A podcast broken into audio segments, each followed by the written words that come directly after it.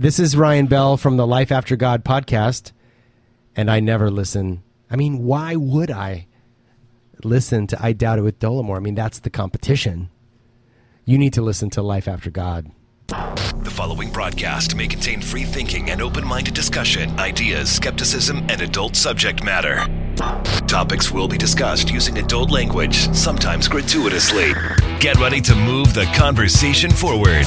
This ain't your granddad's news and comment show. This is I Doubt It with Dollemore.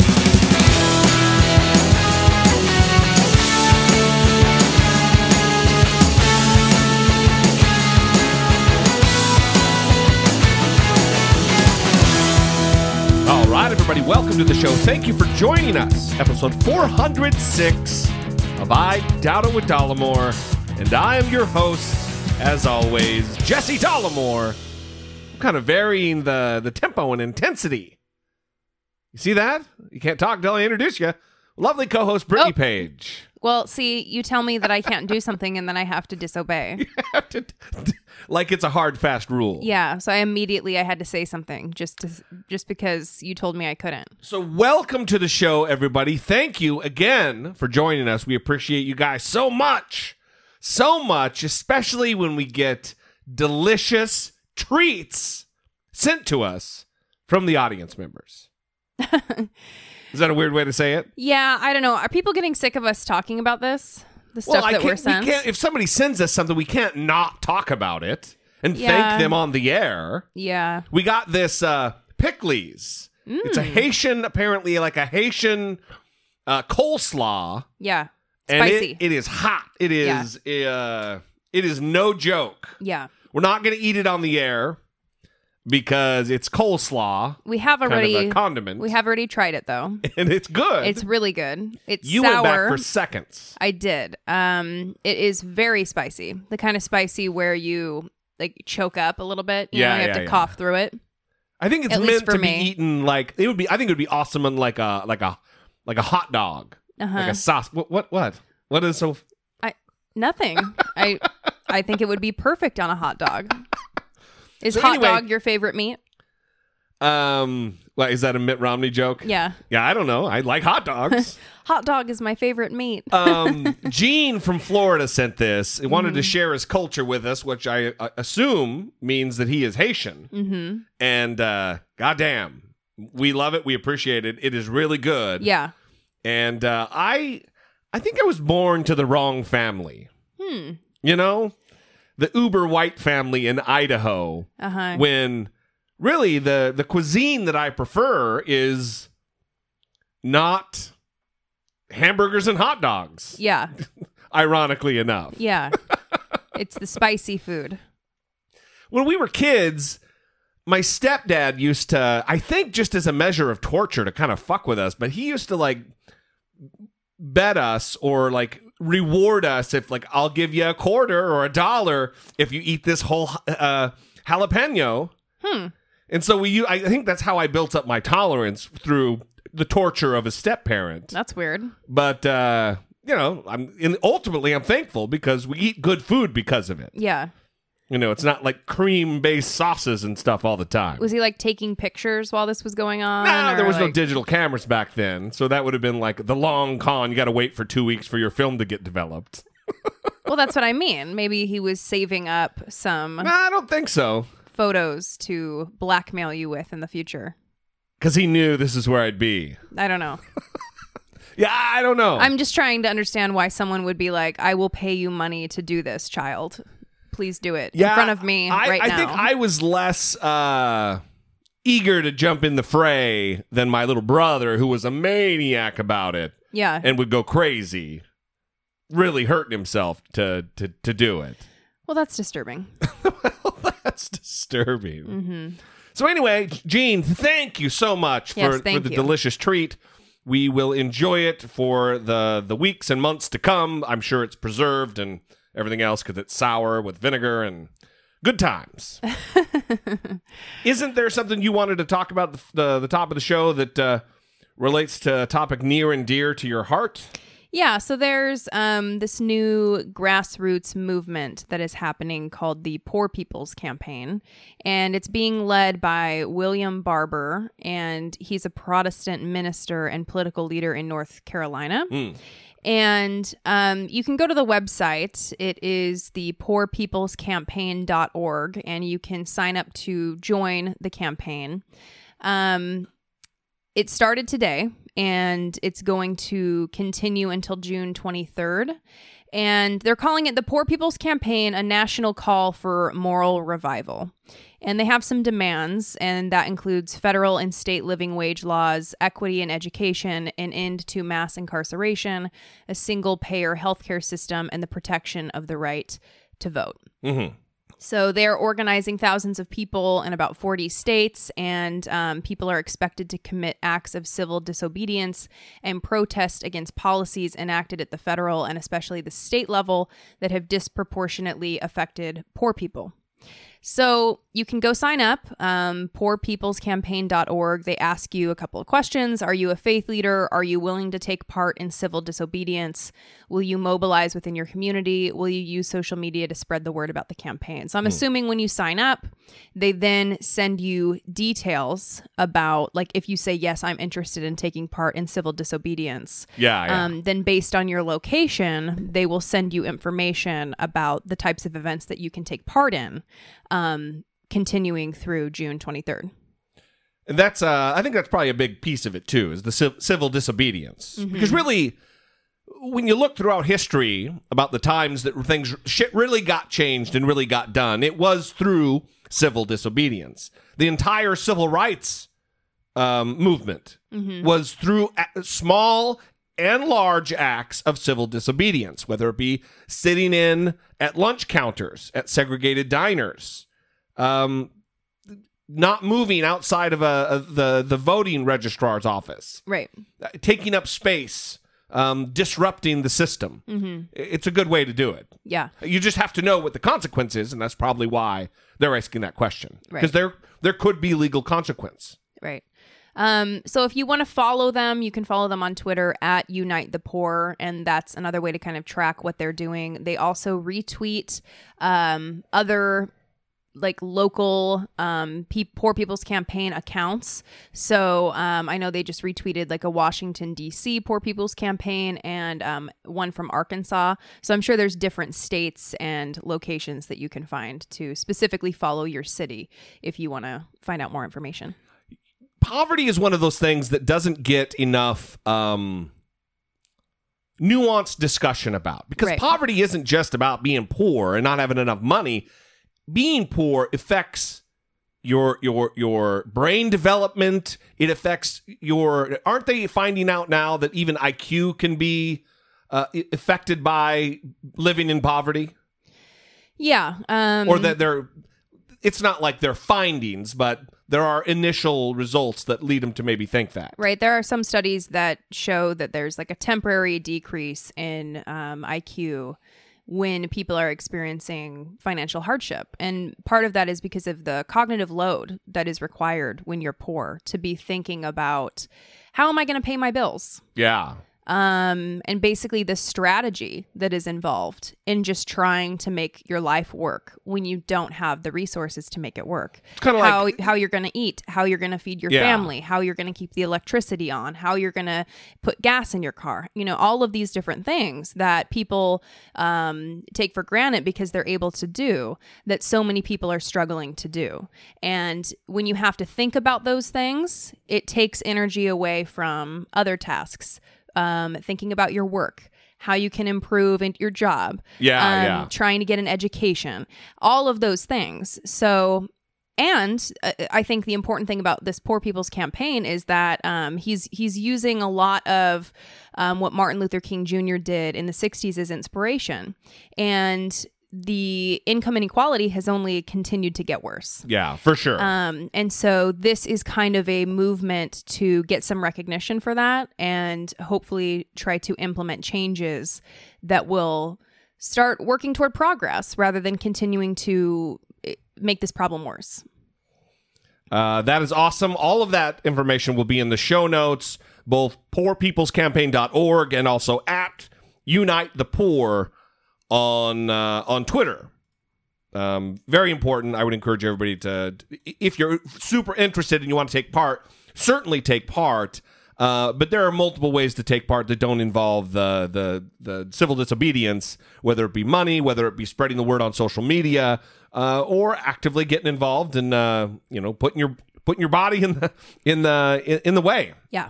Good good to go. So let's get to some voicemails and some emails. Which would you like to start with first? Let's start with an email.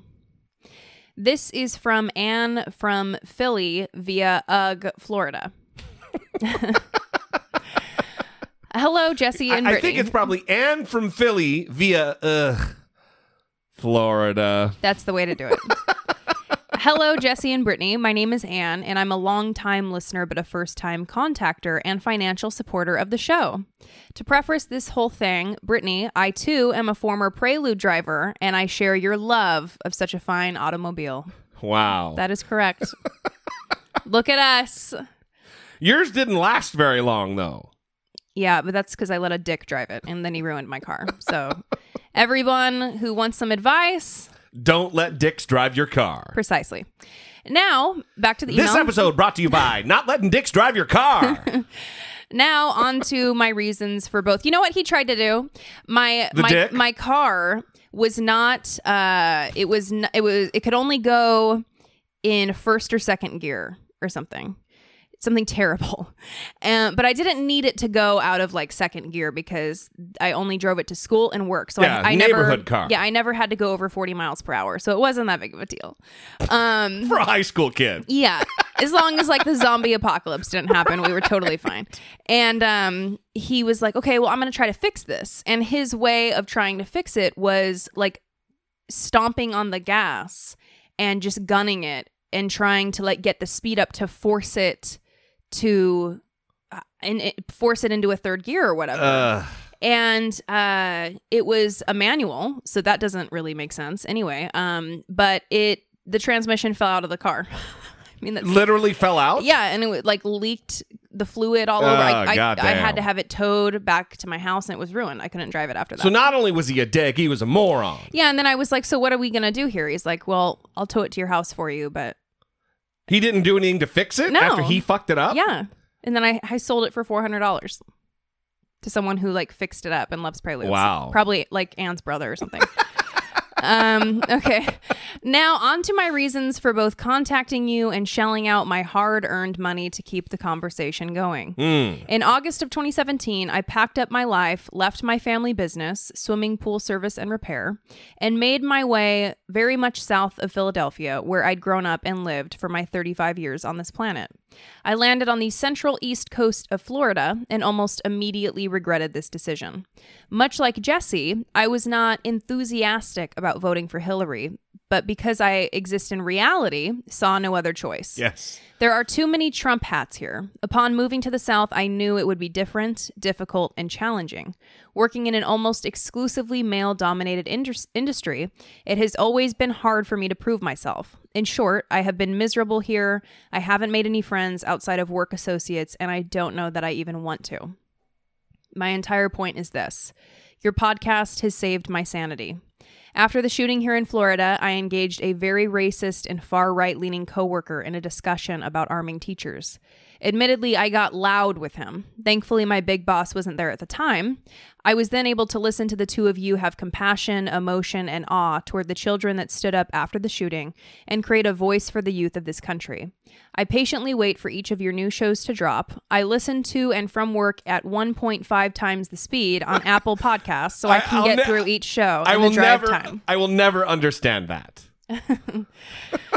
Side note, when I have listened to the show at normal speed because I have a longer drive and more time to dedicate to absorbing Jesse's rage or Brittany's bewildered scoffs, you both sound drunk and slurry. It makes me giggle, so thank you for that as well. I could go on and on about how getting measured, thoughtful, informed commentary on our current political environment has saved me from walking into the swamp behind my house. Yay, Florida. I think the next best thing is putting my money where my mouth is. So please take my $10 a month with my utmost gratitude. And maybe next time you have co hosts, I can throw my hat in the ring. That episode was good times. I don't know what that means. Um, I think it's because I always say good times, everybody. Thank you again from the bottom of my bleeding liberal heart. You're both the best part, Anne. And thank you very much. Yeah, I can't do the 1.5 speed. Yeah. I, it sounds like an auctioneer talking. I can do it if someone talks very slow, which some of my podcasts, that is the situation. Yeah. like um, NPR ish. Yeah, where it makes sense to speed it up because then it just they're talking at a normal rate. Yeah. But if I think we already talk kind of fast. I can't imagine how my voice sounds at one and a half speed when I'm introducing the show and just getting, or when I'm when we're when we're coming out of the show and I'm just I'm saying goodbye. Yeah. because I'm rattling off phone numbers and fucking email addresses and it's it's you know yeah. i- i- It's a it is wacky morning zoo guy. Yeah, yeah. I kind of go into Right. But Anne, thank you. And Seriously. I first of all, all of that is beautiful. Um, uh, not least of which is the listenership and and feeling uh, appreciative or touched by some of our episodes that get a little. Those are my least favorite episodes. When when when tears are shed and um, I'm getting emotional now. Um, and and not because I don't want to cry in front of people. hmm Because it's exhausting. Yeah, and because I want this show to be entertaining.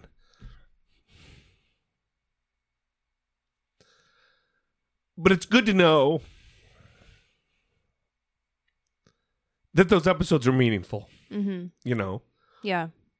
Well, and I hope that um, Anne is a part of the Dollemore listener group because, On Facebook. like she said, that she doesn't have a lot of connections with people, and it's been kind of hard to connect with people in the area. Yeah. And so, the nice thing about the internet, uh, sometimes, is that you can find people who uh, are are nice, and Yeah. you can find a community outside of your community online.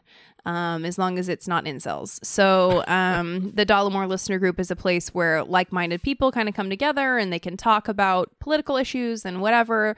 Um, so, if Anne is not a part of that group, I would hope that she joins it. Yeah. Um, and maybe that can that can help with connecting her with some people, even people in Florida. Yeah, there's some Florida people. Yeah. So the other thing um, is the Trump hat thing.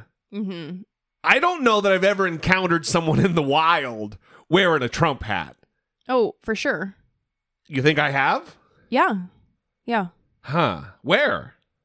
Um, out and about in Orange County. Oh, I don't know. I'm pretty sure. I've seen a couple. yeah, I don't think I have. I, I would say something. Like if I'm standing in line at a What Starbucks. would you say? I don't know. I think I would say something like, huh? Trump, huh? All right. Yeah, I, there would be some snark. Well, then he's some then he- snide no. thing. That doesn't sound like snark. That sounds like we're one and the same. No, brother. no. I would make it. I would make it known that I'm displeased. Okay. Um, I, I don't know. I, I, I don't. I, I know that I've not seen one like in my space because something would be said.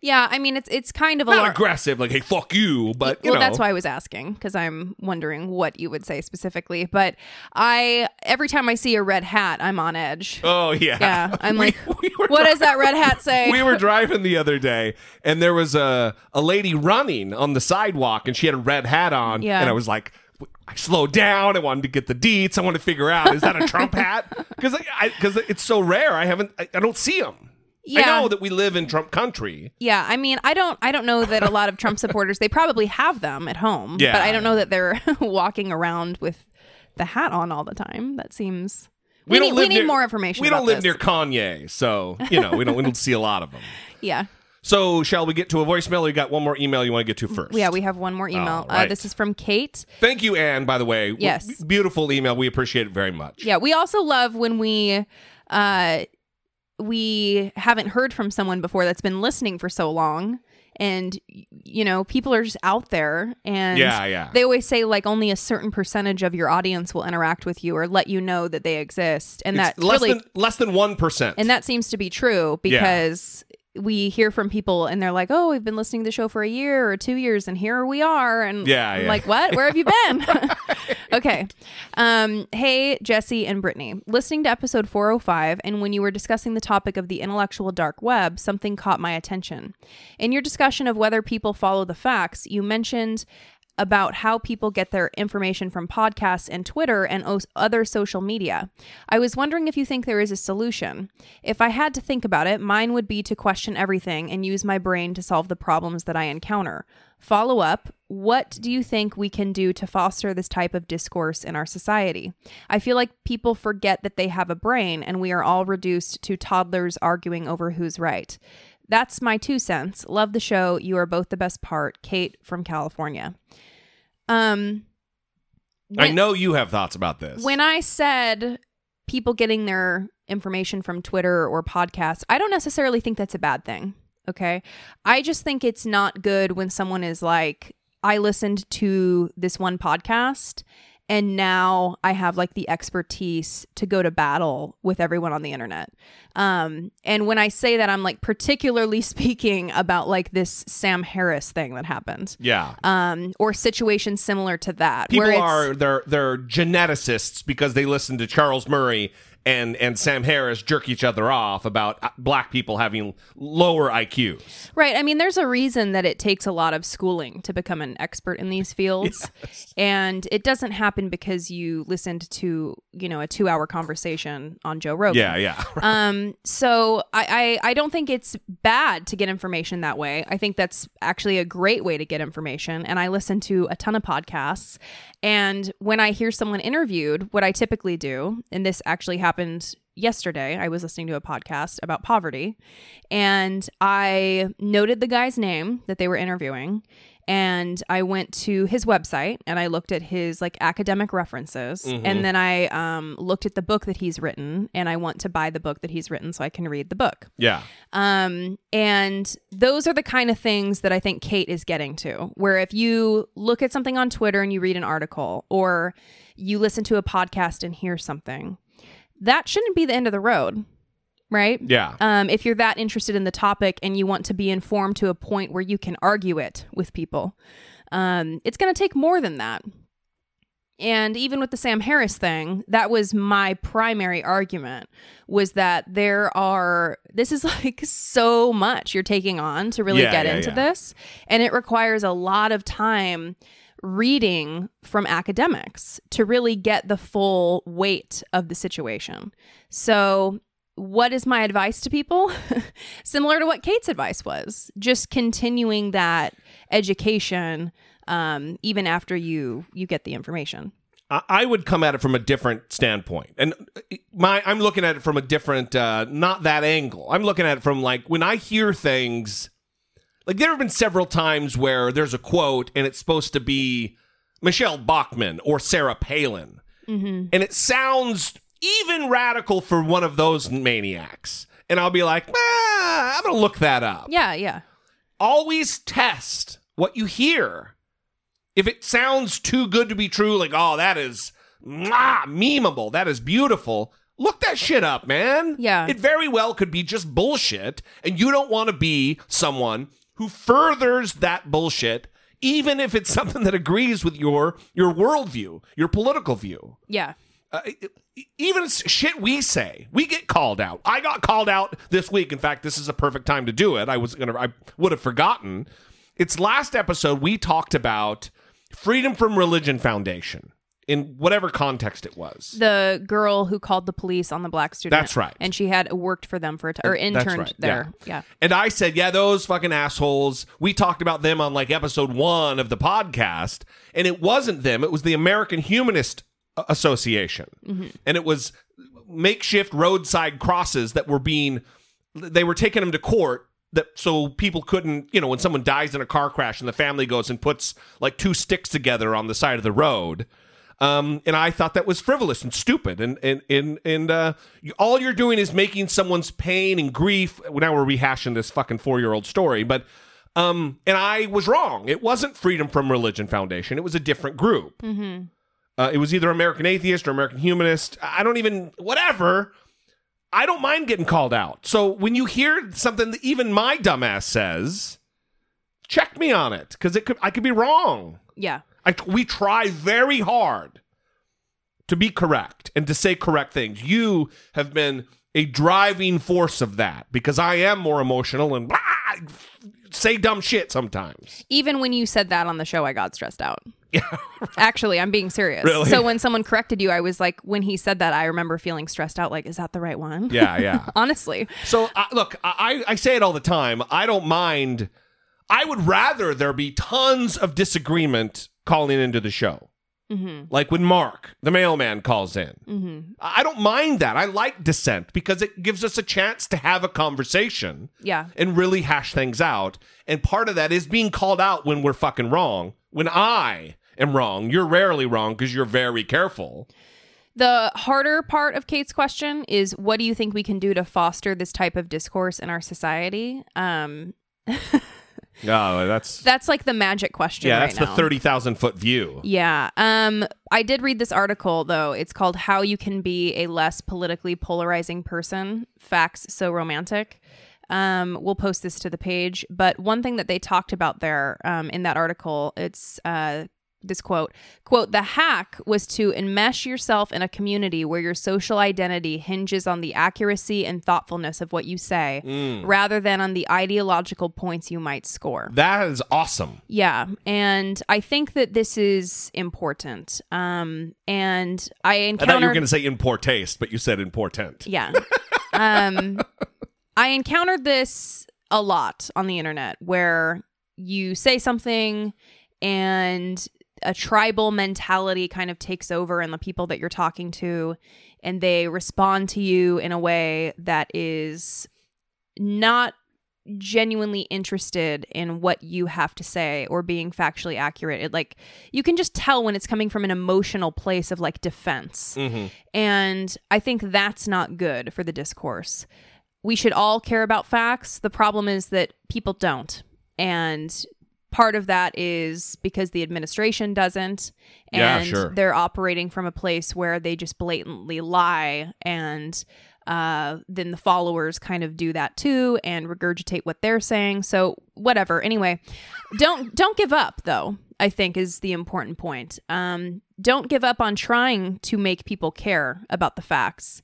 And i i i guess that's it No, don't mean, don't give up. You I, you distracted me for a second there. I'm sorry. Um, but don't give up. Number one, and even if if if you run into people who don't care, keep trying to make them care. Yeah. And this happened with someone who shared that um, article about like worms being in Dasani water or something. I don't remember what it was anymore. But I commented. Well, I couldn't comment because I was blocked from commenting. Um, so I probably because you fact checked one, once before. because so I messaged them and I said, just so you know, this isn't a real thing, you know. And I linked to some evidence that it wasn't a real thing. It's a fake article. And they never took it down. Yeah, they left it up, and people had commented and said, "Oh my god, this is so scary!" Like several comments Yeah. of people freaking out about it. And because we're on social media, we have a responsibility for what we share to be accurate. And I really believe that. And I take it seriously. And so even if someone's not listening, I'm going to fact check it because someone else might see it yeah, and it true. might benefit them, For sure. you know?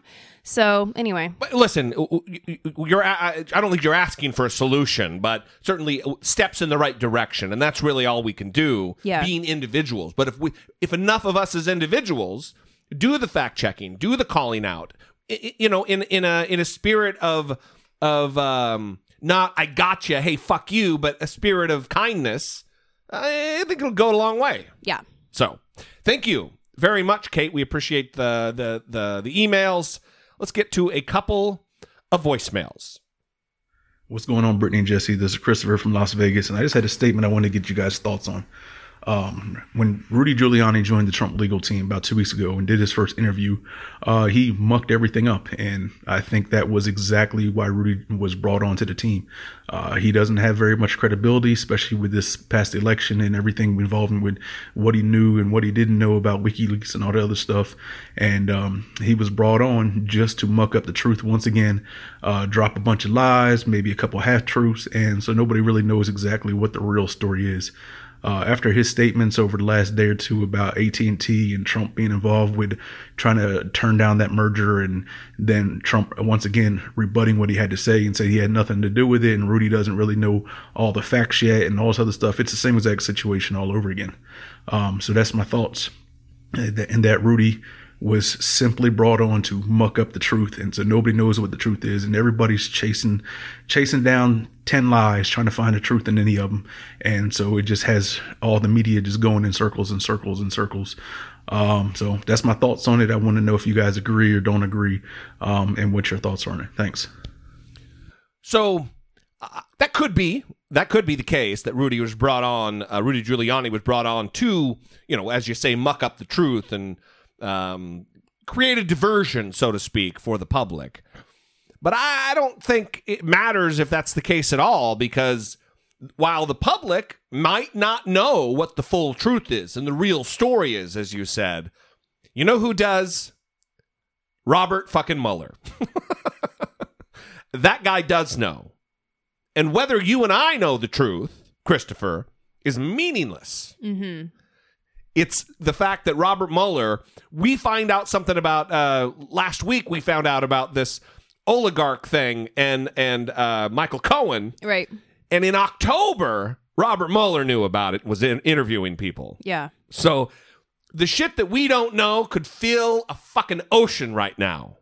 Robert Mueller is taking care of business. Robert Mueller is on top of this. Robert Mueller is controlling leaks. He's handling this with professionalism, with an eye for justice, and th- they're not going to get away with the shit that they're trying to get away with. Can I ask you to make a grand prognostication? Hmm.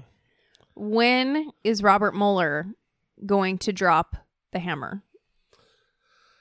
Um. I mean, if you had to guess, like if you were going to put money down, if you do they have like a, a bet going on I, this? I'm sure someone does. I, I don't know. What, what what what what month is it? May? Yeah. Um, um, inside of 10 months. Okay. Eight to 10 months, I bet. Okay. Yeah. Uh, sorry to spring this on you No, and, no, I, I bet you throw you to, off guard. Eight to 10 months. Yeah. And then we can, uh, at the end of the. It, it, I'm in- giving you an opportunity for trumpets. In, yeah.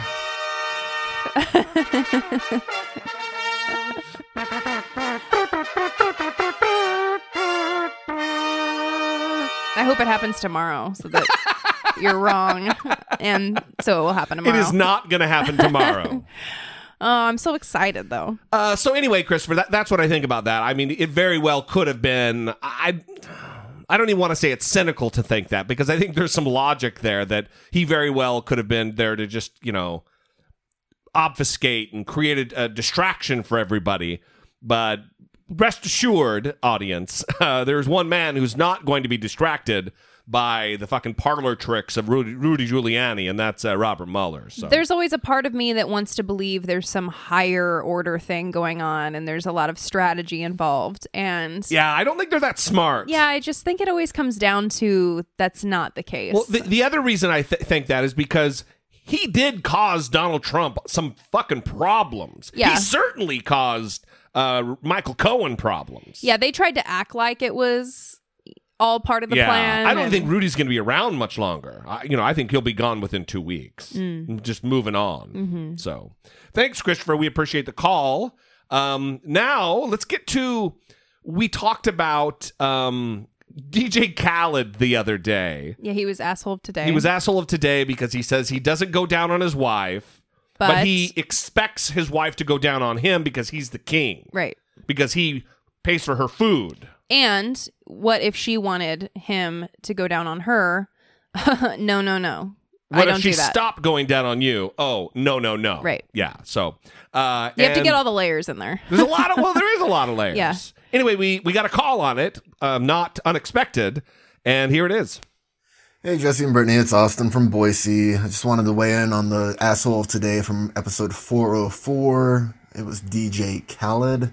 I have no idea who the fuck that is, but I wanted to give my two cents. This last semester, I was enrolled in a sociology of sex class that was corresponding with my gender studies minor that I've embarked on. And my, for my final paper, I wrote about the orgasm gap between men and women and, and the correlation of oral sex and how that plays a part in it.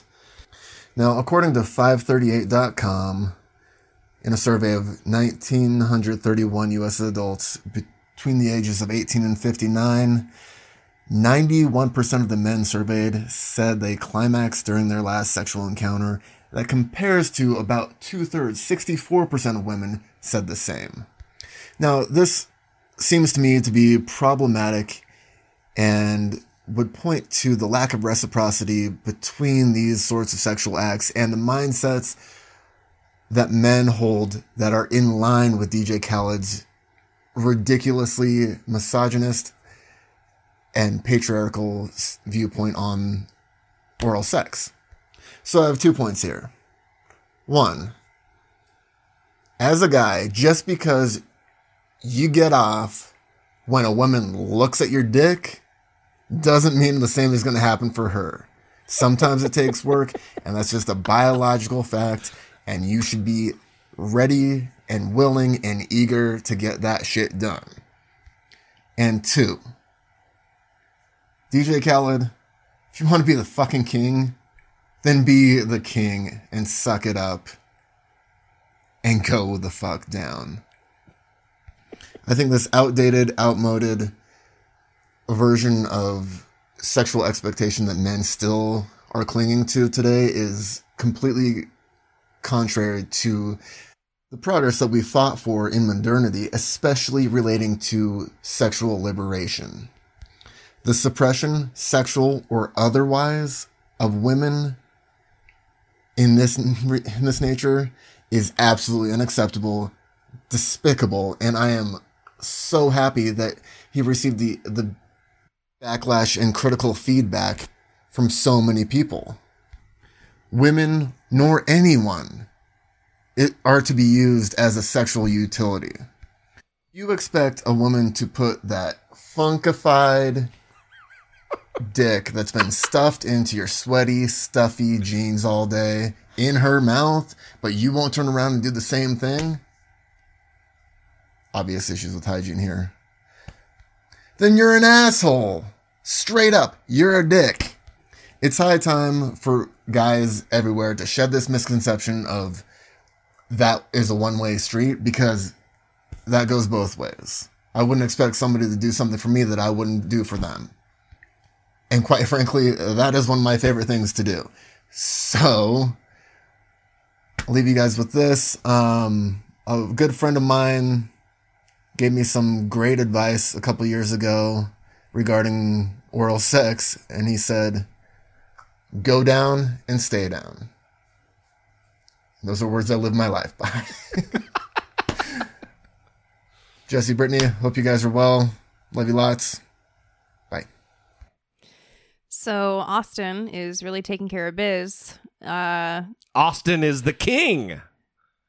The king. yeah. Um, We love Austin. We have a personal relationship with Austin, uh, an old buddy from Boise, and uh, one of the most beautiful human beings I know. yes. Awesome. Yes. Really is a king. It's goddamn remarkable. Well, we heard that. Yeah. That's yeah. Um, so we did get a little bit of pushback, which was interesting for the DJ Khaled segment from Mikey in Chicago. Mhm. And I was I, a little surprised by that. well, I think his perception of our conversation was that like DJ Khaled should be doing that regardless of whether his partner wants it or something. That's kind of the vibe I got. So and he does he was his perception that maybe she doesn't want that? Well, I think his perception was like we shouldn't be shaming someone like if that's not what his wife wants from him. Hmm. And I don't think that that was part of the conversation. Yeah, it, it, was. I'm not going to do it whether or not she wants it. Right, doesn't fucking matter. and, and not only that, I'm going to demand that she does that Yeah. to me because Whether I give not- her food. whether or not she wants to. Right. And Yeah. I provide the house. And so she's going to bow down and S the D. And Yeah. so that the was. sweaty, as Austin said, funkified, fermented jeans dick. all right. uh, The 538 article that Austin referenced is a really great one um, from 2015, The Gender Orgasm Gap. And in it, along with the stats that Austin cited, there was also a perception gap between um, men and women. So the like he said um the findings said that 91% of men said they climaxed during their last sexual encounter but just 64% of women said that but then they asked the men how many of uh did your partner climax the last time you guys had sex Was it something remarkably high? and men said that 85% oh, come on. yeah 85% of men said that their partners um had So it was, off, it was off by 21%. far higher than the percentage of women that said they're climaxing Wow. And this is part of the problem too, where DJ Khaled may have the perception that, well, she's fine, she's happy, she's getting what she needs. That's probably not the case. Yeah. Um and I think men also need to let go of this perception that, you know, I get off, so she's getting off too. That like Yeah. Austin said, that's not that's not necessarily the case. Well, I think also it could probably be, and then we'll put this thing to bed, no pun intended, but um, if he thinks he's so good at what he does, I'm the king. I do. I put in the work. I do work. I, all of that was to say I'm good in bed. I'm I'm getting it done, son. It, uh, likely not the case there. Turd sandwich. You know what I mean? Yeah. So hopefully uh, DJ Khaled will check out this 538 article and That's very unlikely. really comb over these numbers and see if he can implement some changes. Douche chill. So we love the feedback. We love f- furthering the conversation with you guys. 657 464 7609. Of course, you can always do like Christopher and Austin did and email a voice memo from your smartphone to I doubt it at dollemore.com. Support for I Doubt It with Dollemore comes from generous, engaged, intelligent, and good looking listeners like you by way of Patreon. Your support on Patreon for as little as a dollar a month helps keep the show going and move the conversation forward one podcast at a time. If you would like to join the ever-growing family of supporters, please visit patreon.com slash I Doubt It with Dollemore. Anne And of course, we've already mentioned, and Kyle. and Kyle. Beautiful. That is awesome. Two new, new Patreon supporters. if you if Patreon is not your thing, which is is okay, it is moving us closer to three episodes a week with each and every new patron. Um, if that's not your thing, you can shop on Amazon under our affiliate link, which is dollemore.com slash Amazon. Every little bit goes a long way towards supporting the show, helping produce the show bonus content, regular numbered episodes, all of it is a help. So we thank you guys. We appreciate you and love you and your listenership and your loyalty to the show and us and helping us move the conversation forward. It is a beautiful, beautiful thing.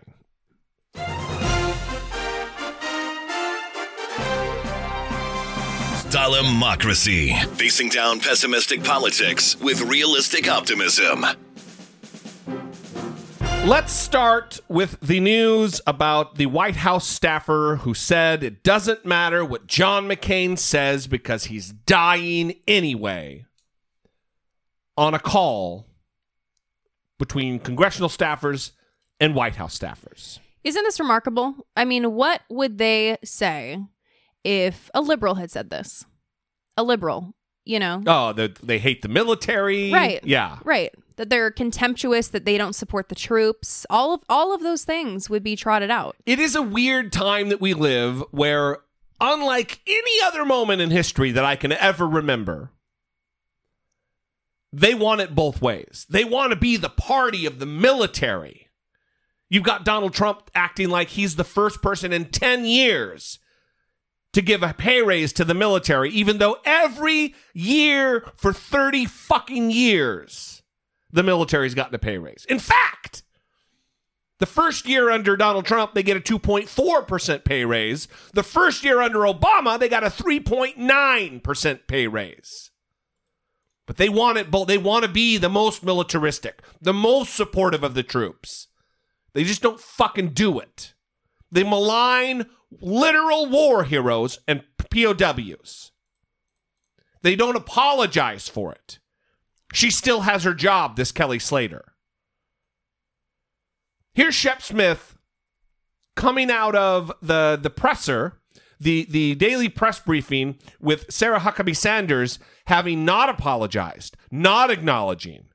All of these pundits are like, we don't even know if it really happened. Well, then why did she call this Kelly Slater person? That's her name, right? Yes. Sounds like a character on uh, Saved by the Bell. Saved by the Bell, is it?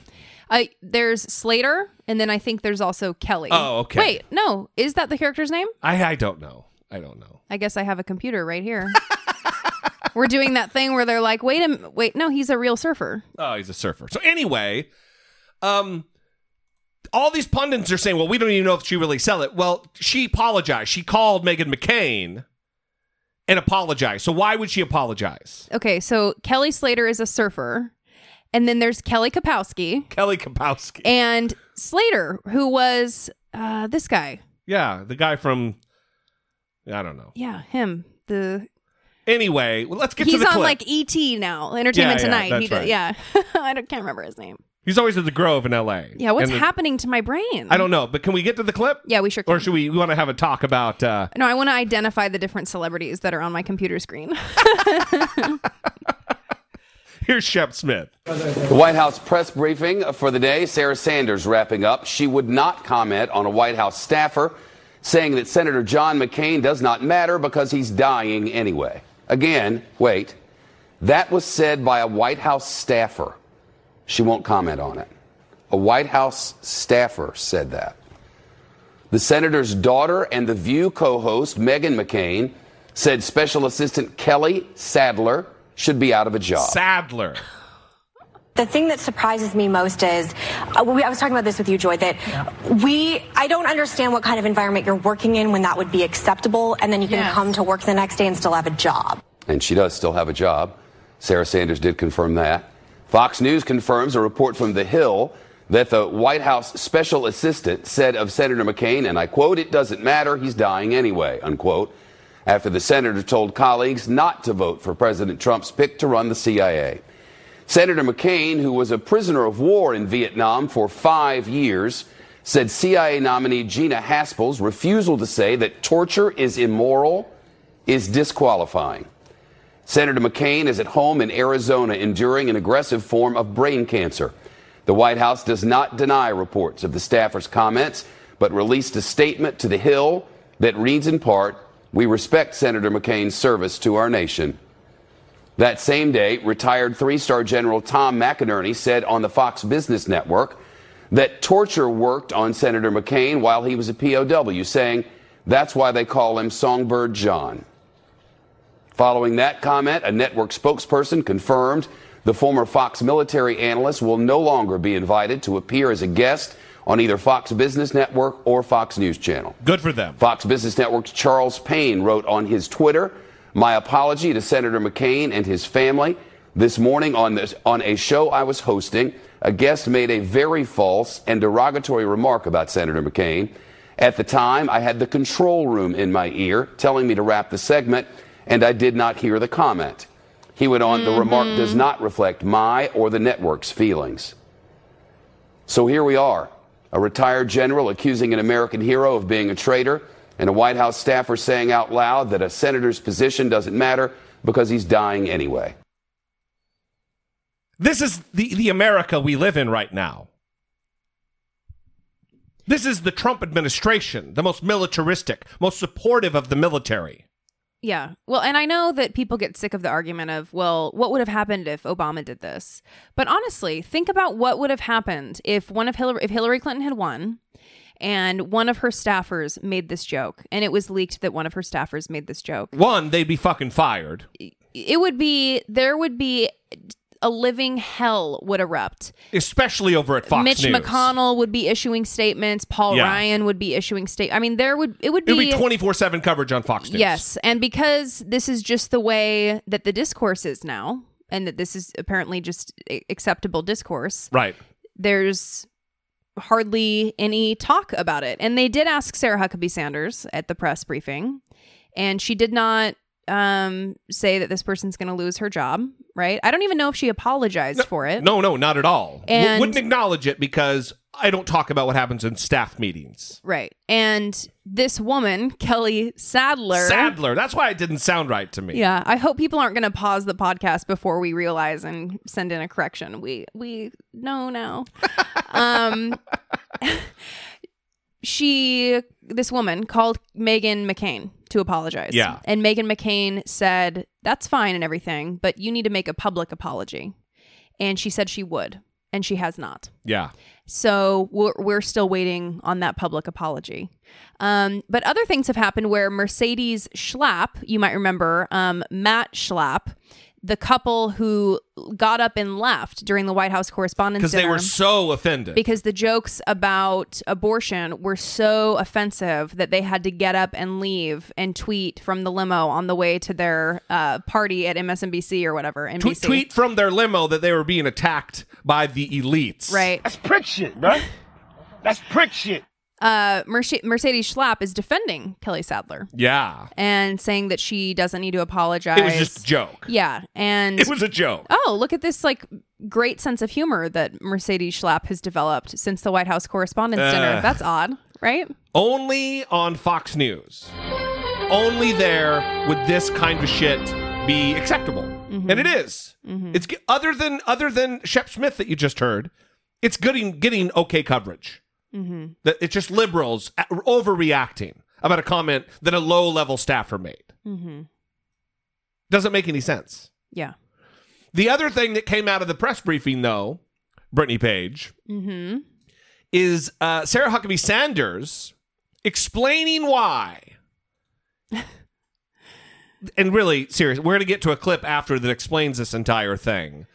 Um, we we talked briefly about it that AT and T and Novartis and some other companies got caught paying Michael Cohen, Donald Trump's attorney, a total of millions of dollars, but paying him for access to the White House, paying him for information about what was going on in the White House, kind of a back channel that he was soliciting himself to try to make this money. Truly remarkable. And they asked specifically about the AT&T money because they have business with the federal government right now. And her answer is mm, just delicious. Thanks, Sarah. Uh, this week, the CEOs of AT&T and Novartis both said that they thought it was a mistake for their companies to work with the president's lawyer. Uh, does the president think it was a mistake for his lawyer to work with them? Uh, I think that this further proves that the president's not going to be influenced by special interest. This is actually the definition of draining the swamp, something the president talked about repeatedly uh, during the campaign. And um, for anything beyond that, I would direct you to the president, uh, president's outside counsel. This is a uh, the definition of draining the swamp, right? I mean, this is I think it's pretty clear that the Department of information about the Justice opposed uh, the merger, and so certainly the president has not been influenced by any, uh, or his administration influenced by any outside special interest. Aware of those things? Sorry, Blake, go ahead. So she's claiming he wasn't involved, but then again, to Christopher's point, Rudy Giuliani said the exact opposite thing. Mm-hmm.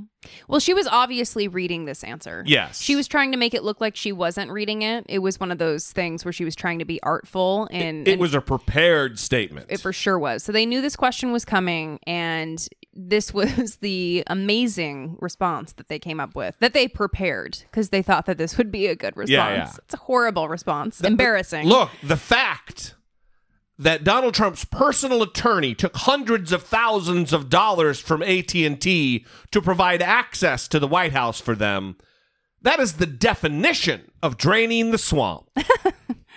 Are you fucking kidding me? So I loved this because while I was watching it, I saw Peter Alexander. Um, he's the national correspondent for NBC News. I saw his face, and I took a screenshot of it and tweeted it because he's just like, "Wait a minute, what are you saying?" Yeah. I mean, he it's just bewildered. He he, he can't even believe that what what she's saying, It- it's ridiculous. which happens most of the time during the press conference. Yes. Yeah.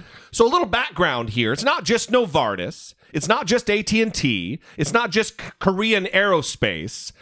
Uh, There are other far more problematic entities that have funneled money to Essentials Cons- Essential Consultants, the same company, the same LLC that he formed to pay off Stormy Daniels. Again, just fucking morons left and right here. The other company is a closely tied to a Russian oligarch who is a side by side buddy of Vladimir Putin. New allegation that President Trump's former personal lawyer, Michael Cohen, received half a million dollars in payments from a firm reportedly linked to a Russian billionaire with close ties to the Kremlin. That claim made by Stormy Daniels' attorney, Michael Avenatti. He's going to join us live in a moment to talk with George. But first, let's go to our chief justice correspondent, Pierre Thomas, has the latest. Good morning, Pierre. Robin, good morning. That's right. Stormy Daniels' attorney today is saying follow the money and is claiming that Michael Cohen received hundreds of thousands of dollars from a company tied to a Russian billionaire with links to Putin. It's a stormy day. This morning, attorney Michael Avenatti waging a public campaign against Donald Trump, alleging a connection between an ally of Vladimir Putin and Michael Cohen, President Trump's former personal attorney. Avenatti releasing a document that his firm prepared claiming that a company called Columbus Nova transferred $500,000 in installments to a bank account maintained by Cohen. The American owned firm has ties to a company controlled by Russian oligarch Viktor Vekselberg. Mr. Vekselberg has had long, very large investments in Russia in the energy sector, and he is therefore very close and beholding to the government. According to Avenatti, Columbus Nova made a series of eight payments in 2017 to a holding company established by Cohen known as Essential Consultants. Cohen used Essential Consultants to negotiate a hush agreement with porn star Stormy Daniels just before the 2016 election. The New York Times reported earlier this year that special counsel Robert Mueller's team has interviewed Vekselberg. But an attorney with Columbus Nova said last night that the company's ownership is entirely American, that Vekselberg had nothing to do with its business with Cohen. According to Avenatti's memo, unconfirmed by ABC News, Essential Consultants received a total of $4.4 million, including wire transfers from a number of major corporations doing business inside the United States. Among them, AT&T, which wired Cohen payments totaling $200,000. Last night, AT&T, which has a major merger with Time Warner pending that's being challenged by the Justice Department, did not dispute the transaction, saying, Essential Consultants was one of several firms we engaged in early 2017 to provide insights into understanding the new administration. They did no legal or lobbying work for us, and the contract ended in December 2017. Cohen, whose home and offices have been recently raided by the FBI, has not been charged with any crime. Both he and his attorney did not respond to ABC News' request for comment on Avenatti's claims. Throughout Mueller's investigation, they have maintained that Cohen has done nothing improper. It's unclear exactly how Avenatti got access to those banking records, but he's maintaining that they are authentic and deserving of investigation by prosecutors. And a part of this they didn't get into is the fact that Michael Avenatti has been right up to this point about everything he said. In fact, right now he's getting ready to drop what looks like to be a ma- that's going to make this story look like child's play regarding a Saudi uh, royal family member and some conglomeration or some merger of uh, a Saudi company and a uh, Chinese company that also was in in bed with Rosneft, which is that oil company in Russia. Mm-hmm. And that he was also dealing with Michael Cohen in Trump Tower. Anyway, He posted a live video Yeah. from like December 2016 on Twitter a couple minutes ago. Um, and he points you to the exact time that they walk into the building and the exact time they walk out of the building. I suspect we're going to be talking about this on Wednesday Mhm. for the midweek show because it's going to be huge. Yeah. Let's wait and see what happens. Anyway, the other thing about this that they didn't talk about is they said the 500 this this Russian connected company. So it's a guy who has a company called Columbus Nova whose first cousin is this Russian oligarch. Mm-hmm. And they sent five what consulting did Michael Cohen do? Right. When he has no expertise in the area of their their business Yeah. and they sent $500,000 in installment payments And it is speculated now that the reason they did installments because it's a multi, it's you know a company they don't have to do installment; they could just send them the money. Right. Was to try to cover up any suspicion from banking officials so they wouldn't alert the authorities. Mm, it worked. It didn't work. Good idea, guys. So let's do this thing to make it not look suspicious. Right, that makes right. it look really totally suspicious. suspicious. but so let's let's also let's do the thing. hmm If Hillary had won, Yeah. and then Russian oligarch connected companies were sending money to her personal attorney, Fox News would be losing their goddamn mind right now. Right. Instead, they want an investigation into the emails And I, again. I also want to say because people, Trump supporters might think, or someone listening to this might think, yeah, but what would the Democrats be doing?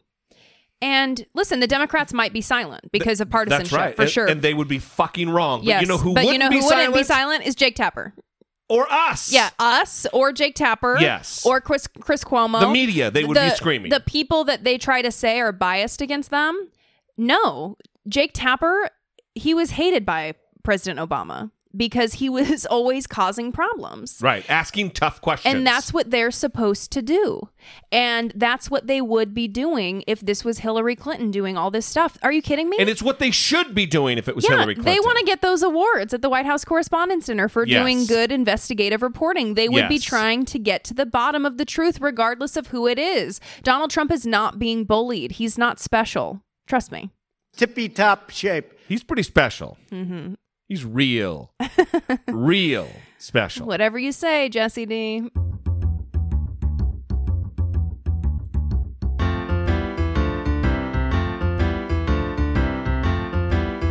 It's the asshole of today. I guess it would be the school. Mansfield School District Yes, Mansfield School District in Dallas. in Dallas. Yeah, you have a name written there, and that threw me off and made me panicked. Mansfield ISD teacher files federal discrimination lawsuit. Huh. That's what it says. There's a name next to asshole of today that threw me off. Right here? Yes, that is correct. That says, Love the show. Brittany's the best part. no, No, the name next to asshole of today, right there. Here? Nope, over the one that you clicked on to play that was playing. No. All right, this is a lot of sausage being made. Trust me, I'm not crazy. There is a different name written right now. No, no, no, you're pointing in the wrong place. Over here. Yes, right there. Correct. These, okay, this board is all sounds that we play normally when we talk on the show. These are the show the, the sounds that are specifically for this episode. you know what? You're wrong. I'm right. Okay. Oh, really? Yeah. Am I? Yeah. How about, okay. like right? Is it right here? This one? Anyway, no. Which one? That one, asshole of today. This? Yes. Yeah, that's the person who made that sound for me. Yeah, I knew that. Uh. okay, here's what happened, guys, at Mansfield School District. Um, a teacher, her name is Stacy Bailey. On the first day of school, she was showing the students pictures of her parents, her fiance, and her best friends. It's a common icebreaker that teachers use to get to know their or allow Yeah. the students to get to know them, right? Yeah, uh, you tell me a little about you. I'm going to tell you a little bit about me. Right. And she got into some hot water over it. A Mansfield teacher is suing the school district claiming she was discriminated against because she's gay. The federal lawsuit says the district removed her from teaching elementary school children in the fall after showing a picture of her future wife. Fox was Natalie Solis live at the Earl Cabell Federal Courthouse in downtown Dallas. Natalie. Well, Clarice, Stacy Bailey's attorney says she wants her job back. He says she also wants an apology and she wants for the district to treat gays and lesbians with respect and equality. Veteran Mansfield ISD teacher Stacy Bailey in a blue jacket after filing a federal discrimination lawsuit Tuesday against her employer, Mansfield ISD. Bailey has spent 10 years with the district, employed as an art teacher at Charlotte Anderson Elementary. She taught them about the artist and made the projects fun. So they really miss her. The lawsuit says life changed dramatically for the two time Teacher of the Year after she showed a first day of school PowerPoint presentation with pictures of her family and future wife. Bailey did not speak to reporters, but her wife and attorney did. Teaching art to these children has been her life's love and passion. It is shocking and disappointing that Mansfield District officials treated my wife differently when she spoke about her family, just as every teacher does. According to the lawsuit, parents complained Bailey was promoting a homosexual agenda and showing sexually inappropriate images to children. September 8th, she was removed from teaching and placed on paid administrative leave. Bailey denies the allegations. In October, she was asked to resign but refused. And after parents came to her defense, Mansfield ISD decided to renew her contract, but she was to be transferred to a secondary school. Her fight to stay at Charlotte Anderson Elementary. Transferring Stacy out of Charlotte Anderson when she did nothing wrong sends the wrong message that lesbians and gays can't teach elementary students. I don't have a problem with that personally. I mean, but you know, as far as kids go, that's a whole different thing. I mean, it's for their parents to talk to them about. It's not for a teacher to talk to them about for sure. And Stacy believes there, that there's a, an appropriate time to discuss those issues, but she didn't discuss those issues with her children. The student, when she talked to the students, she talked about her family, and all families are worthy of respect. Now, in a statement we received late this afternoon from the district, it says there was never an issue with Bailey's sexual preference until this year when her actions changed. It says at issue is whether Bailey followed guidelines that controversial subjects be taught in an impartial and objective manner. It says teachers shall not use the classroom to transmit personal belief regarding political or sectarian issues. The district says it denies all allegations and that it is confident this lawsuit has no merit this is so just it's it's so ridiculous. I did you hear the part where they said that she was showing sexually explicit pictures? I'm looking at the picture right now on your laptop and it's seriously, it's two girls in like Dory costumes. Right, a Finding Nemo costume. And they're making fish faces. Yeah, they're making fish faces. It's ridiculous. And they have sunglasses on. They have black um like yoga pants on and then one even has a black t-shirt under her nemo outfit so the t-shirt is coming through and Yeah. half her arm is covered i mean there's nothing Yeah, there is seriously. seriously nothing problematic with this photo um also they're acting like. I'll tell you it's problematic. oh yeah. you mean What that- you doing there, lesbian? Trying to gay up my kid? I know. Spreading a homosexual agenda for showing a picture of her with her future wife dressed as Dory and Nemo. Talking about her like they said in the clip, talking about her family just like every other teacher does. Right. She didn't show the picture and say, This is my uh, future wife. And can you believe it? The Republicans are finally letting us get married. I mean, there wasn't Right, like right. a. It's her life. there wasn't a political message attached to it. Also- did, did they think that when the heterosexual um, teacher presents their PowerPoint and says, "Oh, look at my biological children that I have," are they presenting like a pro-choice My political marriage. Are they are they presenting like a pro-choice political argument with Yeah. their children represented there? Like Yeah. I, I Yeah. don't I don't understand what they're trying to say, what political message she was making because she's sharing a picture of her future wife. This is the way things are now, people. It's legal. It is normal. It that's what like when the woman says, "Well, look, it's not up to her to be that's something for the parents to talk about." If it's not if it's okay for her to talk about having a husband, right. then it's just as okay under the eyes of the law right. to talk about having a wife. Right, and even that woman that they interviewed. Well, that's okay for adults to know about, but kids Donald Trump, it's baby. it's different for kids. What are you talking about? Yeah. Th- again, I understand that like they don't She's not a Christian. I understand that they This is the cast of characters that are being interviewed for this for this news piece. Yeah, I understand that they don't want to live in reality, but there have always been gay people. And now you cannot oppress them. Okay. What about the majority? Okay, I'm the so majority- tired of protecting the minority. And they can talk about their family. Yes. Just like you can talk about your family. And it doesn't mean that it is demonic. And it doesn't mean that it's wrong and sinful and that the children can't hear about it. This is the way life is. And they're going Listen. to encounter gay people and lesbians in their life. If your religion says that you're not allowed to drink soda, and I picked that one because that's a real fucking thing. And your teacher shows you a picture of them enjoying an ice cold Coca Cola. Uh oh. Oh no. that's not pushing to uh, listen, that's for the parents to be talking about soda. That's not a religious belief. That's a normal secular activity that is that is uh, allowed by law.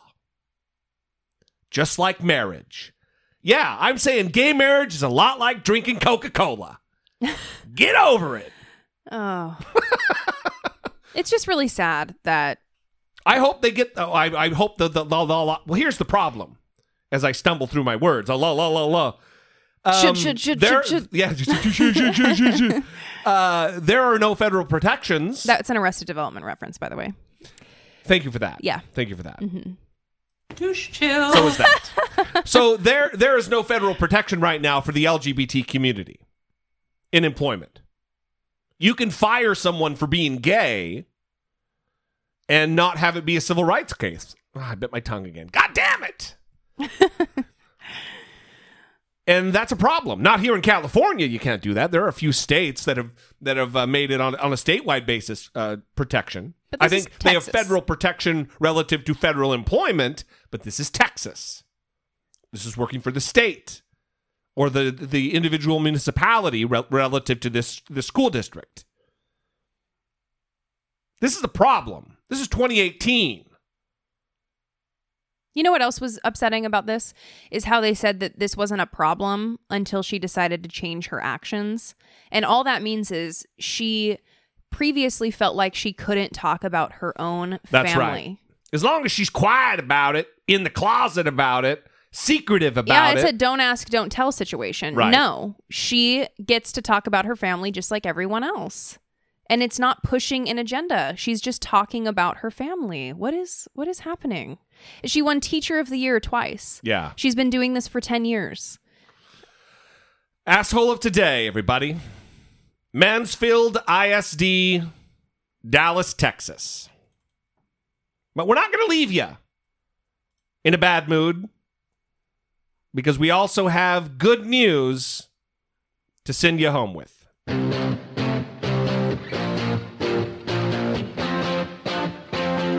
Taking care of biz. James Harrison. James Harrison. Yes, he is known as the man with the golden arm because he's donated a lot of blood. A lot of blood. A lot of blood that has some special shit in it, apparently. Yes. On the surface, James Harrison is just an average guy. He loves his daughter and grandchildren. He collects stamps. Goes for walks near his home on Australia's central coast. But it's what's under the surface that makes James extraordinary. I got nicknamed the man with the golden arm. Specifically, it's what's flowing in his veins. James's golden arm, his right arm to be exact, from which he's donated blood nearly every week for the past 60 years. Well, in 1951, I had a chest operation, which they removed the lung. And uh, Yikes. they said that I'd had 13 units of blood and my life had been saved by unknown people. At that time, you had to be 18 to donate blood in Australia. Not long after James became a donor, doctors called him with an idea. His blood, they said, could be the answer to a baffling problem in Australia. In Australia, up until about 1967, um, there are literally thousands of babies dying uh, each year, and doctors didn't know why. Um, and it was awful. There were women who were having numerous miscarriages, and babies were being born um, with brain damage. Uh, researchers discovered anti-D, um, and then James was discovered to have this antibody in his blood, which was amazing. It's called rhesus disease, a condition where a pregnant woman's blood actually starts attacking her unborn baby's blood cells. In the worst case, it can result in brain damage or death for the babies. Australia was one of the first countries um, to discover a blood donor uh, with this antibody, um, so it was quite revolutionary at the time. James has effectively helped babies in Australia, but he's helped you know babies all around the world. James worked with doctors to develop a vaccine using the antibodies in his blood. Well, today I'll be making my 1,101 donation. At the donor center, James's plasma is separated from the red blood cells. He gets those back. And the plasma heads off to become the vaccine. It's really very easy for him to do, um, and he does, certainly doesn't see it as anything big. Um, and that's the other rare thing about James. Uh, he thinks his donations are the same as anybody else's. Um, he doesn't think he's remarkable. His blood is precious. In his home country, James is considered a national hero, but he doesn't see it that way. It becomes quite humbling when they say, oh, you've done this or you've done that, uh, or you're a hero. No, no, no. I said, it's something I can do. You know, it's one of my talents, probably my only talent, is that I can be a blood donor. But it is a big deal. James and his vaccine are credited with saving the lives of more than 2 million babies. That's according to the Australian Red Cross Blood Service. Yes, 2 million lives saved by one man's blood. Every batch of anti D um, that has ever been made in Australia has come from James's blood, and more than 17% of women in Australia are at risk. So, James has helped save a lot of lives. It's pretty incredible. Almost every week for 60 years, he's donated his blood. 2.4 million lives saved. Yeah. Or at least made immeasurably better. Yeah. I, I mean, Are you kidding me? I, I don't know if this is a feel good story because it kind of makes me feel like a piece of shit. you know what I mean? yeah. Well, I mean, Wow. He, he he got lucky, right? Having this kind of blood. Yeah. I guess. So great. Um, I hope they have others identified. yeah. Yeah. If he's the only guy on the goddamn planet, yeah. He's 81. he also, they took out his lung. Yeah. That's awesome. Yeah. He's just an incredible person. so James Harrison. Taking care of biz. Yeah. For sure. Mhm. So we're going to leave you there. We had other stuff on the table, but it just, you know, sometimes that's the way it works. And we like to leave you with good news. We really do. Yeah. And we'd love to hear from you. Please, we'd love to have you help us move the conversation forward about any topic we talked about today or in the past or if something new that you want to talk about. 657 464 7609. Of course, email those voice memos from your smartphone to I doubt it at dollemore.com. We would love to have you join the Patreon family. Go to dollemore.com slash Patreon. There you can give two bucks a month or five bucks a month or whatever value you get from us. We would love to have you help us produce the show, help us move the conversation forward episode by episode. And until the next episode, we will see you then. For Brittany Page, I am Jesse Dollemore, and this has been I Doubt It. She's not a Christian!